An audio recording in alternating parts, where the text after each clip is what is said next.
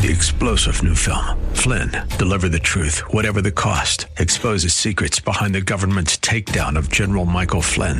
Flynn knew what the intel world had been up to. He ordered the first audit of the use of contractors. This set off alarm bells. He told the truth. He was the most dangerous person for Donald Trump to hire. They had to get rid of Flynn.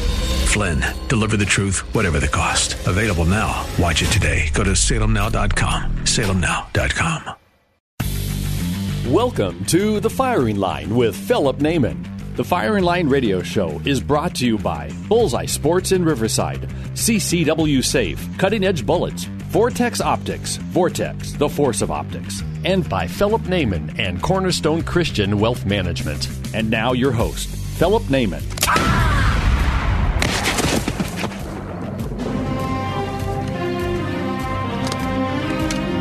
Good.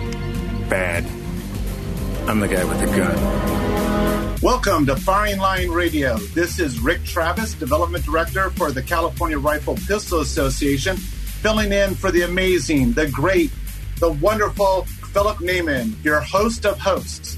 He's out this week, and so you have myself, along with several wonderful guests from the Northern California portion of our state, to talk about where things are at. So, with me today from the Solano County Sheriff's Department, I have Deputy Joe Pinder. I have from the California Rifle Pistol Association, our wonderful lobbyist, Mr. Roy Griffith. And I also have our wonderful biologist who helps us with basically is the jack of all trades in the state, and that is Mr. Nick Vela. And today we're going to be going through current events going on in the Second Amendment. We're going to look at CCWs, legislation, hunting. It's going to be a smorgasbord of how you can be involved. And even in these dark, horrible times of COVID 19 and everything else going on in our world, we're going to tell you why you should be hopeful because we are winning, we are growing, and we are pushing back. So, gentlemen, welcome. Thanks, Rick. Thanks, Rick. Yeah, good to be here. So, you know, breaking this week on Thursday was the news that the National Rifle Association was under attack once again by the New York Attorney General's office and the Attorney General from Washington, D.C., trying to go out and dissolve the NRA. And uh, I want to get into this a little bit, but I want to open up with folks. Do realize that there are three important takeaways from this. Number one, these attorney generals are going after the National Rifle Association because it's something that has fought very hard and very successfully to do, and that was to get President Trump elected. And so this is part of the elitist left movement to remove the president from that office, and they're trying to go after any organization that has the ability to push votes. That should let you know that your vote does count because for them to go after the NRA in this way shows you just how desperate they are. And I say that because, yes, from what we've all been told, it seems that the leadership, the upper level leadership, has made some very poor choices. But they're not the only nonprofit to have ever done that. And you don't see attorney generals going after those known nonprofits in the global news media like they are the NRA. So there's more afoot here.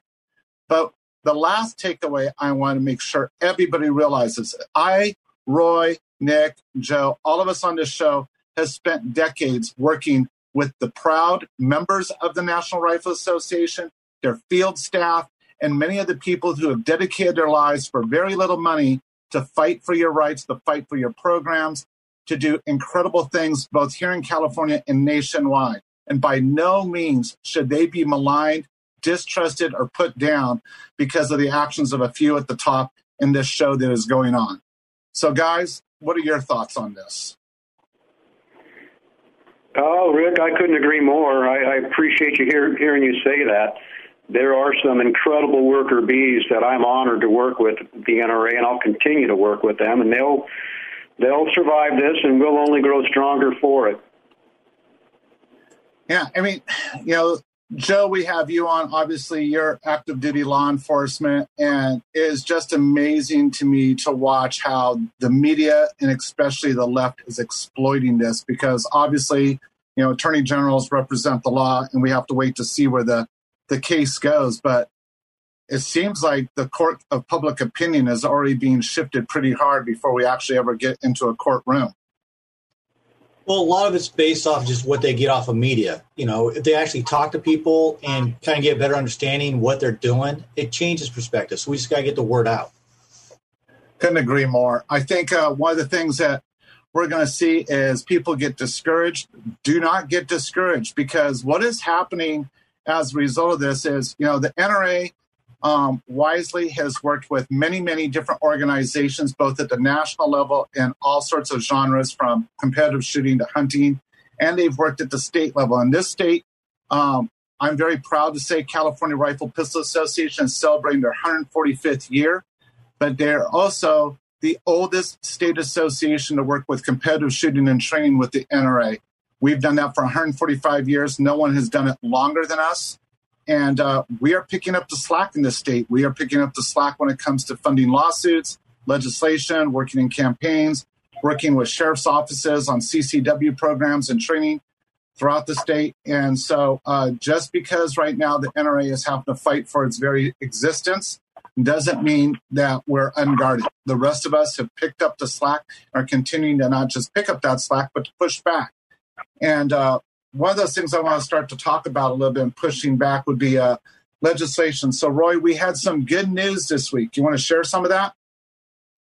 Yeah, I thought one of the best news this week is one of the absolute crap bills that uh, Senator Portantino was running, and referring to SB 207, that would have devastated uh, youth camps throughout California by requiring basically the lodging, of the camp to to meet state building requirements. In other words, you remember the good old days we all experienced as kids, sleeping in tents and you know canvas sided tents at camps and beautiful old lodges that we had meals in and roast s'mores over a fire that go back to the literally the turn of the century. Uh, and all these things would have been done away with. Camps would have just been impossible unless commercially run by large organizations, and they would have had to close. Our shooting programs, the very exposure to these kids in their in their prime in their youth, that carries on the conservation values that we all love and plants that seed for life to make them maybe not become hunters, but at least believe what we believe and, and vote in our favor. Those very camps were threatened by SB 207. And, and united, we put the stake through the heart of that bill, and not just us. When I say we, I don't mean CRPA, I mean CRPA working with NRA, uh, Gun Owners of California, California Waterfowl, National Turkey Federation, all of us united, Safari Club International, all came out against that bill, and um, and we we defeated it for this year. There's, there was just an outcry of opposition against that bill, and only one group that was in support of it. You know, again, just an overkill. You know, the, a senator using a machine gun to take out a gnat. You know, one little problem in his district had become a giant fundraising effort that would have just you know taken on the world. So we defeated that, and um, you yeah, know, Roy, got to hang our hats on some victims. I want to hit on that for a second because you know, on SB 217, you, we, we got that. It was a gut and amend bill. I talked about it on Phil's show a week ago. And in a very short amount of time, in addition to all those groups you said, you know, I heard that coming out of Portino's office, there were over 200 groups that came together. And that is one of the things that CRP has become very adept at is we didn't just stay within the 2A community. We went out and talked to athletic programs. We talked to faith-based groups up and down the state that have you know, church camps, synagogue camps, um, mosque camps, things like that, all over the place. And we brought a coalition together of people that was multifaceted that stretched well beyond our normal community. And you know what? Not one group, when we were reaching out, ever said, Oh, I don't want to work with the California Rifle Pistol Association or these hunting groups. We all united as one. And that's what gave us the power to stop this. And I think that's really important that people understand that, Roy, you do an outstanding job of bringing in, you know, the, the Hunting and Conservation Coalition, and we support you with bringing in other people. And this achieved a victory in a very short amount of time. Yeah, absolutely. It, it happened overnight. It was a sleeper because uh, Portantino's staff kind of assured us that the bill wouldn't carry this year. And you tell me how the heck that is COVID related. They've all been given marching orders that bills have to have a nexus to COVID or California economic recovery. And it was just nothing more than a local senator issue turned into a giant fundraiser. We were also in early on back in January in discussion with the senator staff about um, getting exemptions for nonprofits and the small groups that we so heavily rely on. We were kind of assured they'd work with us and that would be there. Then, boom, out of nowhere, this bill just appeared robust, alive, and clicking its way through the committees. And like you said, Rick, we just gal- gathered that coalition almost overnight, and California Waterfowl took real leadership on this because of their wonderful camps they have throughout California.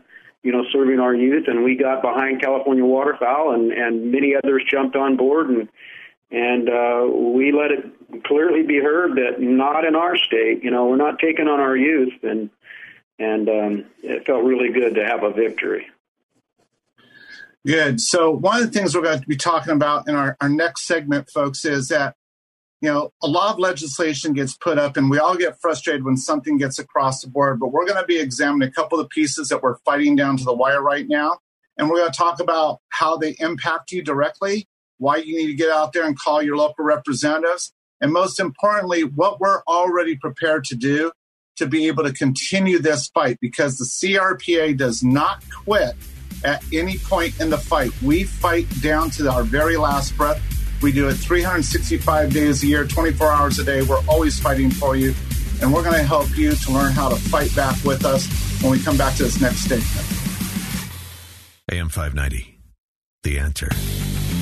This portion of the firing line is brought to you by Bullseye Sports in Riverside. All right, you primitive screwheads, listen up. See this? This is my boomstick. Every week on the Firing Line Radio Show, our conversation is going to revolve around firearms, hunting, gun rights, and all the crazy things that happen in California, too our citizens that, that enjoy the Second Amendment of the Constitution. Now, our faithful companion in the battle to uphold these rights has been our longtime sponsor, Vince Torres of Bullseye Sports Guns and Ammo in Riverside.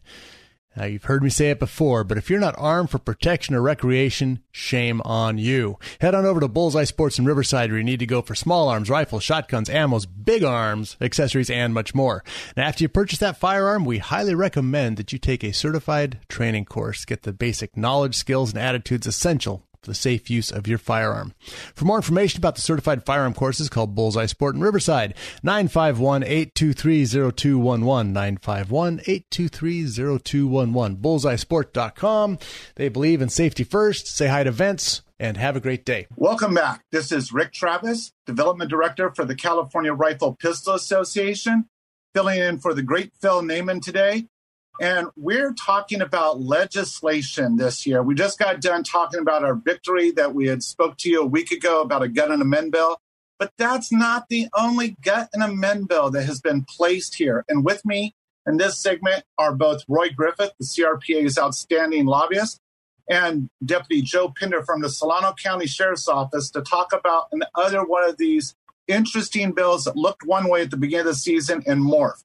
So, Roy, we started off this season. We have another gun amend besides the one we just talked about. That's AB 88. Tell us about how that came about. That's a budget bill, Rick. That bill started its life supposed to deal with dollars and cents and appropriate spending and had absolutely nothing to do with the Second Amendment. Wait, wait, wait. So at the beginning of the session, when all these bills came out, this wasn't on your list to watch. I mean, it wasn't like, hey, this is a Second Amendment bill, a hunting bill and anti anybody that believes in the Second Amendment bill?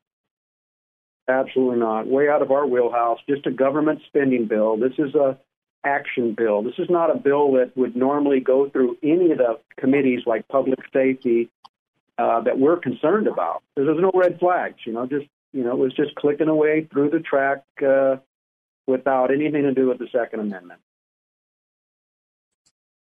Wow. So yeah, then what happened? What, ex- what exactly do, are they doing to us? The Department of Justice have this laundry list of fixes that they wanted to get done, plugging loopholes as they call them, and loopholes that they created. So they plugged into a budget bill that we in no way have the access to to voice our opinion, to speak for our members about our concerns. And uh, this this bill now has a big chunk in it. And in, in addition to dealing with prison reform pages and pages of stuff that we don't give a hoot about. plugged into there is this little pile of stuff the DOJ wants to sneak through to redefine assault weapons to basically go after one particular assault weapon that they feel, uh, you know, and I'm using the air quotes when I say assault. We all know what that means. It's a, a firearm that they want to keep Californians from having, legal everywhere else in the nation. And then, secondly, it advances the implementation of the precursor parts law, which honestly, we all know the DOJ's track record on getting anything done in a timely manner. They had till 2025 to get that figured out. Well, this pushes hey, that Roy, to 20. Roy, I think a yeah. lot of our listeners aren't going to know what the term precursor part is. Yeah, uh, well, we don't either. a precursor part is uh, that they haven't defined that yet, Rick. So you're right. I'm glad that most of our listeners don't know what a precursor part is because I don't either, and neither does DOJ. They're in the process of defining, but it could be anything from a receiver to a barrel to a you know trigger assembly. Um, so wait, wait, wait, wait. So they want to pass a law that they haven't even got the definitions down for, so that the people would have the right to contest the law. Mm, the law has already passed. It passed last year. Right, but I'm saying they're they're really trying to move it up, and they still haven't told us what it is. Just trying to point how corrupt and stupid this is. Well, and, and just exactly, exactly, giving us less time in this process. And then the third biggie that's going to really impact all of our members, you know, because maybe some of our members don't want to buy that new type of assault weapon. Maybe some of our members don't worry about precursor parts. But I assure you, this third part of this problem the joint registration ban of firearms is going to impact all of our members. So, huge concern of uh, banning like a husband and wife from both being listed on the, the same firearm. So, I, I want to bring Joe in on this because I find this really interesting. So, folks, Joe Pinder runs arguably one of the finest CCW programs reaching out to the community everything. He's working with other sheriff's departments up and down. And I know here in San Bernardino County and Riverside County, you have two of the most outstanding sheriffs um, out there. You know, one of the things that I want to make sure people realize is to the level everybody's trying to work together to put more CCWs in Californians' hands. And this, Joe, seems to fly in the face because, as I understand the current laws here in California, my wife and I um, might, especially during COVID 19, end up having the same exact type of pistol, obviously different serial numbers.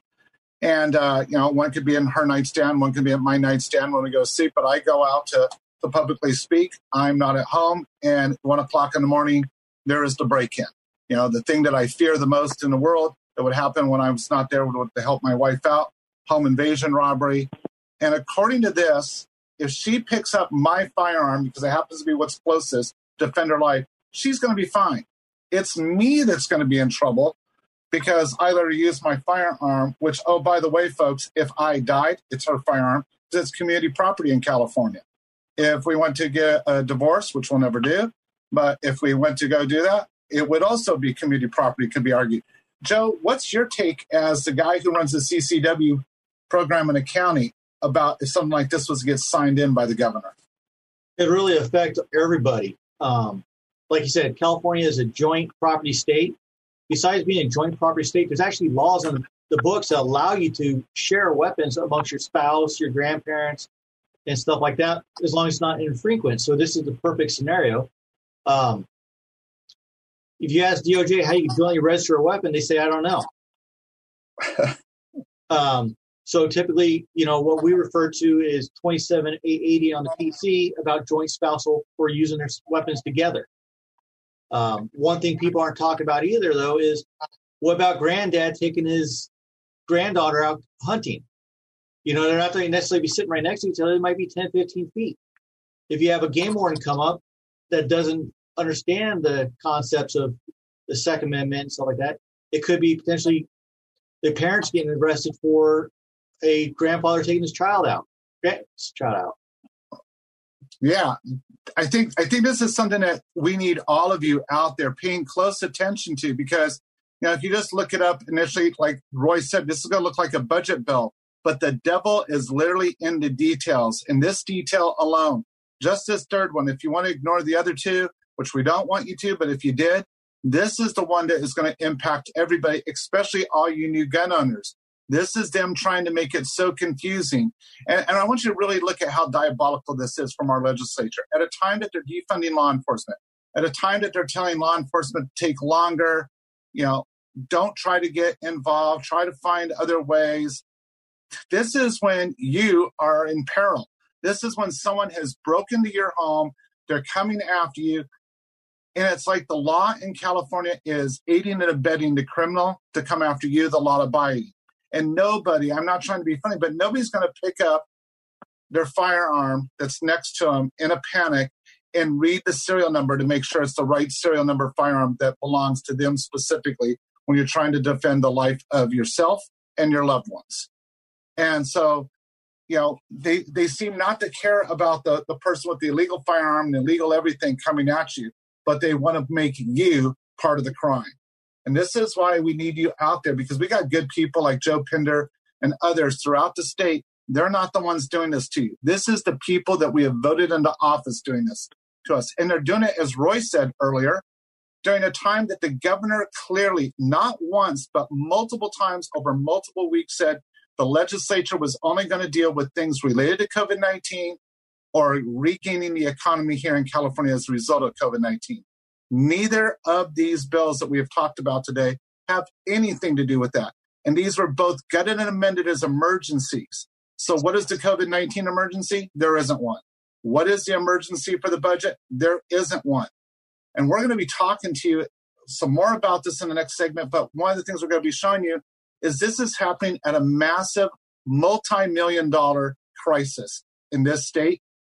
And it's not the only crisis we're facing. And we're going to show you where the ball is being dropped. And we're going to point you in the direction of where you need to rise up and you need to have your voices heard and you need to push back against this Senate and Assembly and the governor's office and say, enough's enough. Because it's not just us, but it's the resources that we have for future generations that are in jeopardy. And we can't tolerate this anymore. We have fine people like the gentleman on this phone call that work around the clock and have given the majority of their adult lives to defend your freedoms and to defend your way of life, but not just for you. They're looking multi generational down the road. And we need you to join us at crpa.org to do the same. We'll be back in just a few minutes. Have questions about handgun safety, local sports shooting events, or your Second Amendment rights? Just ask Vince at Bullseye Sport in Riverside. Get practical advice, no sales pitch. Vince is a straight shooter when it comes to sharing his advice and years of gun experience. Whether you're a seasoned gun owner or a newcomer, at Bullseye Sport they welcome everyone, especially ladies considering a firearm for the first time. When they go to our store, we want to give them something that they're going to feel comfortable with. And if you're looking to purchase a gun, ammo, or accessories, if we don't have it, we will get it for you. For all the answers to your rifle and handgun questions, just ask Vince at Bullseye Sport. 951 823 0211. Bullseye Sport in Riverside, proud sponsor of the Firing Line Gun Show, Saturdays at 1 p.m. on AM 590. Follow Bullseye Sport on Facebook for your inventory updates or call 951 823 0211. 951 823 0211. AM 590. The answer. This portion of the firing line is brought to you by CCW Safe by Philip Naiman and Cornerstone Christian Wealth Management. Spartans, lay down your weapons! Persians, come and get them! Welcome back to Firing Line Radio. This is Rick Travis, your host this weekend. I am the development director for the California Rifle Pistol Association filling for in for my amazing hunting buddy, Mr. Phil Naiman, your normal host. And uh, well, I don't know how normal, but he is your host every week. And uh, Phil and I often talk about all the things going on when we're not on the air in the world of hunting. And this is a wonderful show because a little bit about the gentleman on the show.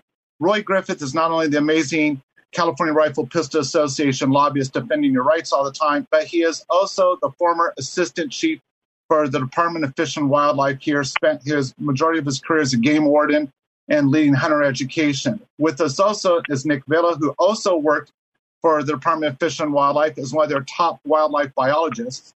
And then Joe Pinder, yes, he works for Solano County Sheriff's. Yes, he's constantly out there working with people on CCWs, but not such a big secret. Joe is an outstanding hunter and takes his kids out to hunt and is passing on that tradition. And then, of course, there's myself, who I also hunt, have raised hunting dogs the majority of my life, and um, am a hunter education instructor. And that's why this is so important because during this time period, we have a major budget crisis caused by all this connected to COVID 19. Um, you know, things like failed railways that go nowhere, uh, all sorts of other malign programs. And in the Department of Fish and Wildlife, we have watched it begin to become decimated. And when I say that, you know, it's not the people in the department. Those are some of the best people in the world, salt of the earth, you know, from the chief on down. But what are they being done to them is they're being retasked. 70% of them are being kept at home during COVID, and that's rumored to be as far out until April of 21. We have people that have been reassigned to handle marijuana issues and not wildlife issues. We've got people being reassigned in the department to go run around and uh, check to see how COVID's being spread, which again is not a wildlife issue. And uh, this comes as the year opened up with a major disease on our borders called chronic wasting disease. It goes after deer and wildlife and basically makes them look like, I'm not trying to be funny, little deer zombies. And we said, well, hopefully we can stop that. What else could happen? And then we found out we have in our elk populations in Northern California a hoof disease that rots out the the um, deer and elk hooves. And then, you know, as I reported with Phil a couple of weeks ago on this show, we ended up with rabbit hemorrhagic fever. Um, it's basically like, like Ebola for jackrabbits, cottontails, and every other form of bunny or hare in the state, which is sweeping the state. And then just reported this week, we now have deer hemorrhagic fever, which would like deer Ebola. And you got to realize these are diseases that can wipe out, you know, 70 to 90% of the population of any given species. And so, Nick, I'm going to throw this to you First, because it seems like we have a very small department for a very large state. And I know I hear from game wardens, just hear from Roy all the time of how they just didn't have enough wardens in the field. And I also heard from you and other biologist friends, we didn't have enough biologists in the field. Now with a lot of those people locked up in their homes, how do we how do we control something like this? Well, actually, it's near impossible. When you look at uh, the one unit in the Department of Fish and Wildlife that monitors these kinds of diseases, there's only three or four people, and you're looking at a state of almost uh, 40 million people and what 150,000 hunters uh, with a tremendous amount of uh, wildlife. You know, half a dozen people to monitor any potential diseases and any kind of uh, other kinds of invasive species. it's near impossible. Yeah, that is one of the things that, you know, as I look at it, how valuable are not just hunters, but people that mountain bike, hike, ride horses, off road, etc., to reporting these things, and how would they do that to help the the state fight back? Because this is another way that I see people can get involved. Well, you know, one of the most effective management tools that we have as biologists in the department, at least when I was working, is is the hunter and the, the avid outdoors person. Uh, they provide us, had provided us with, with a lot of information. They're the first line of, of uh, detection in a lot of these kinds of viral uh, diseases or any kind of anomalies health wise in wildlife that, that uh, befall us. And we, we use them as, as our um, sounding board. They, they can tell us what's happening out in the real world. There's what, what do we have? Uh, uh, several million outdoors people, including hunters, fishermen, um, those kinds that uh, can report these kinds of things. And so they're useful in, in, reporting whatever's happening out there, and we need to use them effectively as, as a management tool. In fact, one of the things that uh, some people have talked about is using the hunter outdoors person much like we use the Amber Alert and report, use those peoples to to report what's happening and then have an alert system, whether it's on the cell phone or even on the, the highways, that something's happening and report it immediately. And that will help stop the spread, at least, or at least help manage this, the spread of uh, viral diseases. Roy, you as a warden have both worked out in the field, managing people in the field. What is your take on all of this? Because I don't remember a time as a hunter that we've had so many diseases all at once. You know, I, I just want to give a shout out to the wardens now, the wardens past, and the, the great biologists the department's had in their boots, like Nick, to say no. I couldn't tell you how many commission meetings I've been at in my 30 years around the department where various entities came to the department and said, We'd like to have an elk farm. They can do it in Colorado. They get to do it in Wyoming. We want to have a deer farm. We want to raise deer, just little bandies for the commercial market so people can up, obtain their deer steak without having to put their boots on and, and go nearly kill themselves in the woods like Roy, Rick, and Nick and and Joe do, you know. But for years and years, the department said no, not only no, but hell no, because they based their decisions on science and they knew it wasn't safe to box up a bunch of cervids in a cage where they were rubbing noses to noses. And that's exactly what led to the to the huge explosion of chronic wasting disease and other diseases like this is when you take critters and put them in pens beyond the way nature intended them to be housed. And, you know, as much as people will say uh, California is crazy and has all these rules, when it comes to rules like this, the department drawing the line in the sand and biologists like Nick saying, hell no, that's why our state is still free of, of this hideous disease that impacts cervids, you know. So um, hats off it, we got to toe the line. We got to, you know, we got to get the word out there, and we've been very good about helping the wardens by being active on our web page. And again, to what you said earlier about CRPA just doesn't stand to protect the Second Amendment. We stand to protect California's incredible wildlife resources and keep them around for generations to come. And we've had numerous posting and on our web page about don't bring deer into the state and around, you know. So hats off. It's working. We've got to keep it working. So, Nick, you know, say Joe and I finally get to do a hunt together, and we go out and we we're going to cross trails where rabbits and and and deer have been, and it could quite possibly be since I'd probably come up to his neck of the woods because it's more beautiful than where I live. Uh, we're going to cross areas where some of these animals that are infected may have been. What can we do to protect the wildlife and the animals at our homes when we return? Well, first, let me kind of digress a little bit and give you one of the other effective management tools, and that's information and education. Um, get yourself in the know. Read any information that the various responsible agencies publish uh, CDFA, uh, Food and Agriculture, and the federal government, as well as well as the California Department of Fish and Wildlife.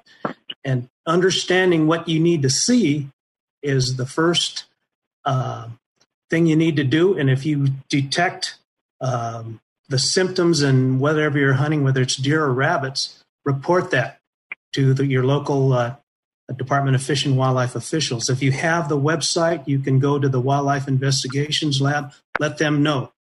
Um, like you said, there's only six people in that unit, but if, once they get the information, at least they can alert other people throughout the state uh, as to what we might want to do, whether it's quarantine, uh, eliminate, uh, or perhaps uh, implement some sort of a closure to not spread the, the disease any further. But uh, again, the first first uh, effort is to to be, understand what it is you're looking for. So be aware of the symptoms of the what's called RHD or or rabbit uh, virus. You know, just be careful and know what you're looking at. Nick, I want to jump in on that real quick you know, if you see something you don't quite understand, if it seems suspicious with the animals, on your way out, let the local ranger station know. Absolutely. They can go up there and say, okay, get an idea what's going on. Yeah, and be aware that many of the diseases have very similar symptoms with each other. You know, a sickly looking animal, loss of fur, uh, droopy ears. Uh, you know, they, they're not afraid of you. You can walk right up on them. Uh, you know, uh, seeing a sick, sick animal is, is, easy to spot, and whether it's uh, uh, CWD or RHD, you know, report it and get the officials that need to know um, aware of what's going on. We'll be right back with more here on Firing Line Radio. Hi, folks. Philip Naiman from Firing Line Radio Show. If you're a concealed handgun carrier or have a firearm to defend your home and are forced to use your weapon for self defense or the protection of a loved one, you'll be glad to have CCW Safe on your side. CCW Safe provides and pays 100% upfront defense funds for high quality attorneys, expert witnesses, and the investigators you need following a critical incident with no reimbursement. And they do it all for one flat yearly fee starting at $179 a year. CCW Safe has permit and non permit plans to protect California residents in this state and while traveling across the country. So check out their new Ultimate Plan with no caps on criminal and civil defense, $1 million for bond coverage, a dedicated million dollars for civil liability, and many other benefits. You defend your life. CCW Safe will defend your freedom and financial future. In California, CCW Safe has got you covered. So join now at ccwsafe.com. AM 590. The answer. This portion of the firing line is brought to you by Vortex Optics. Vortex, the force of optics. Conan, what is best in life? To crush your enemies, see them driven before you, and to hear the lamentation of your women. That is good. Welcome back to Firing Line Radio with Rick Travis, the Director of Development for the California Rifle Pistol Association. And we were just discussing the last segment all the different diseases with wildlife throughout the state. And uh, we're going to be looking at a couple of other issues and then finishing up. So, first, let's go back to Roy. Roy, in this last segment, I promised you I'd let you talk about an important uh, piece of legislation that you wanted to touch on. So, hit it. Well, we've been talking a lot about wildlife and, and folks exercising their right to hunt and and one big bill of concern that just completely illustrates California's arrogance to the rest of the world is Senate Bill 1175. This is an ugly bill we beat two years ago with a veto from Governor Brown, and Governor Brown vetoed it, saying it was unenforceable and against the law. And that's Senator Stern's attempt to keep Californians from hunting in African nations. You know, hunting is a viable tool of wildlife management to keep populations in, in check with habitat. These animals are harvested legally and lawfully in African nations based on science. But Senator Stern has the nerve to get up and testify that hunting is bad, this is evil, it's going to lead, lead to the extinction of these, and I'm, I'm saying this carefully because I don't want to mislead any of our listeners, these endangered species. Well, none of these species are endangered. They're doing well. They're thriving. They're thriving because of this land is available and it's kept in, in excellent condition by land managers over there. It's these harvests are based on science in Africa.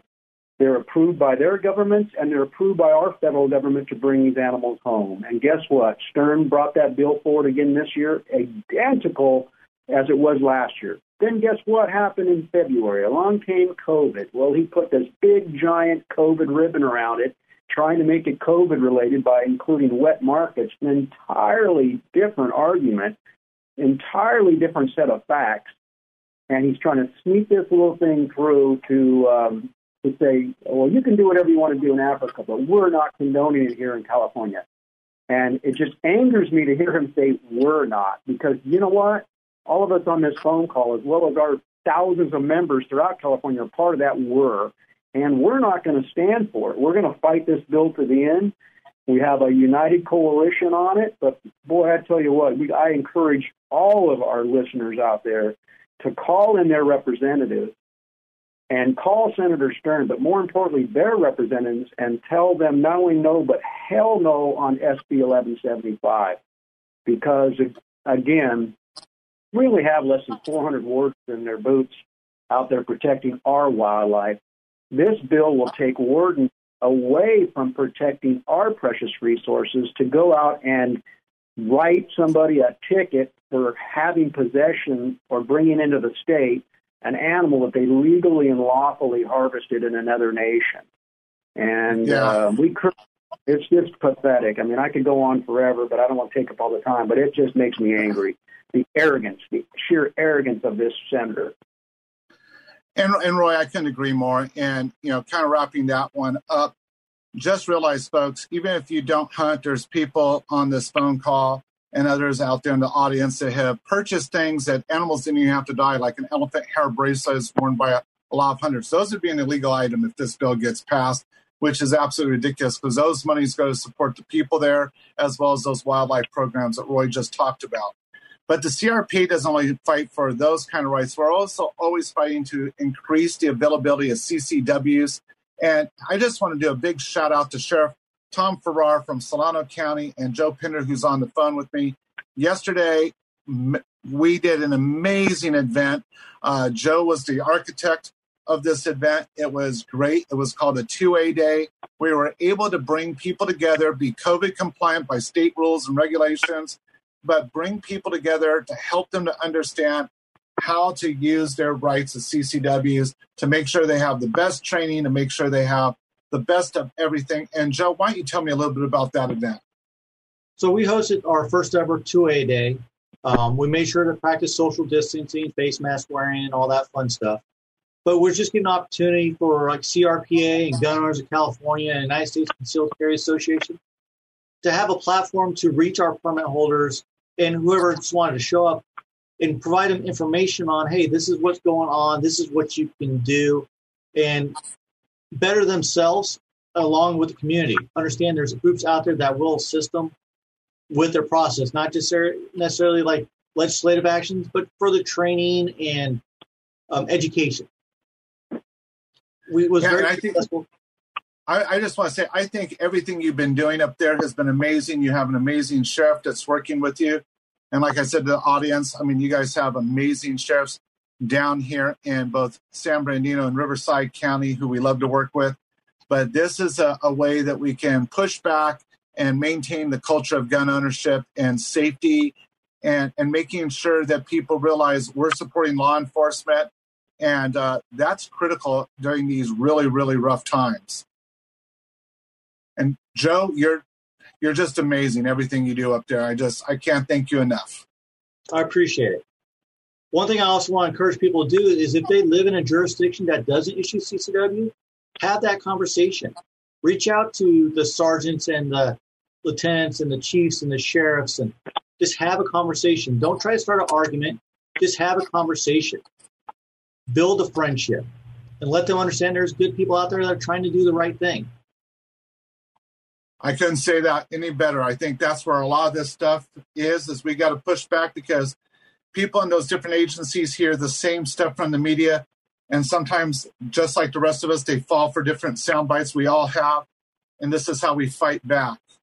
Nick, I want to come back to you and uh, let's close this off. So, you know, Joe and I are out. We're we're doing this, you know, hunt with Roy and everybody. We're all having a good time, and we happen to walk through some areas that may be carrying um, disease. How do we prevent this from a spreading and b from exposing other wildlife? You know, and for me, as I said earlier, you know, raised with dogs and stuff. I remember when parvovirus made the jump to you know dogs, our own domesticated dogs, after it had been in the wild, and you know, dog kennels up and down the state and throughout the country were decimated and still something we vaccine against. Um, how do we help try to prevent that from happening? Well, remember, there's the four major things that you need to do. The first is disinfect. Uh, if you know you've come into some level of exposure, clean everything. Wash your dog. Wash your your raptor. Uh, uh, your clothes. Wash your hands. Much like COVID nineteen, clean everything and disinfect as much as you can. The next is to uh, prevent further contamination. Don't transport anything that's has been exposed. Don't be uh, allowing your your rabbit or your dog to touch the ground in areas that have been uh, exposed. Um, and and don't uh, always plan on on on any kind of travel that uh, make sure that everything is clean before you do so. Um, number three, to um, implement uh, any kind of unnecessary uh, contact with other people. Uh, don't expose yourself to anything more than you have to. And then four is uh, educate yourself and report uh, any any symptoms that you see to to the um, the responsible authorities and uh, talk to other uh, hunters and fishers and outdoors people in the area and make sure that they know what's going on and and spread the word, not the disease.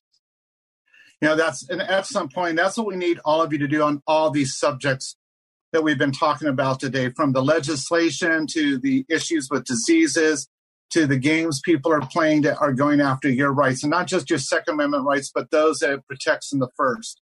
And that is, we have to educate people. We have to do what Joe said so eloquently. We have to have open, calm conversations with people because the Second Amendment doesn't belong to one party, it belongs to the people. We, the American people, and we need to be having that conversation. We need to push back and say there's a lot of disinformation out there. This is about law abiding citizens. And we have seen during the, these tough times over a million people in this state alone. Many of them were not gun owners who have become gun owners because they realize how important this is. We have seen an increase in people looking for hunter education to provide good, holistic, quality meat over the past year to their families. This is what the California Rifle Pistol Association, this is what people like Nick Villa, Roy Griffith, Joe Pinder, myself, and a whole host of other people from groups like the CRPA, Gun Owners of California, various sheriff's departments throughout the state fight for every day.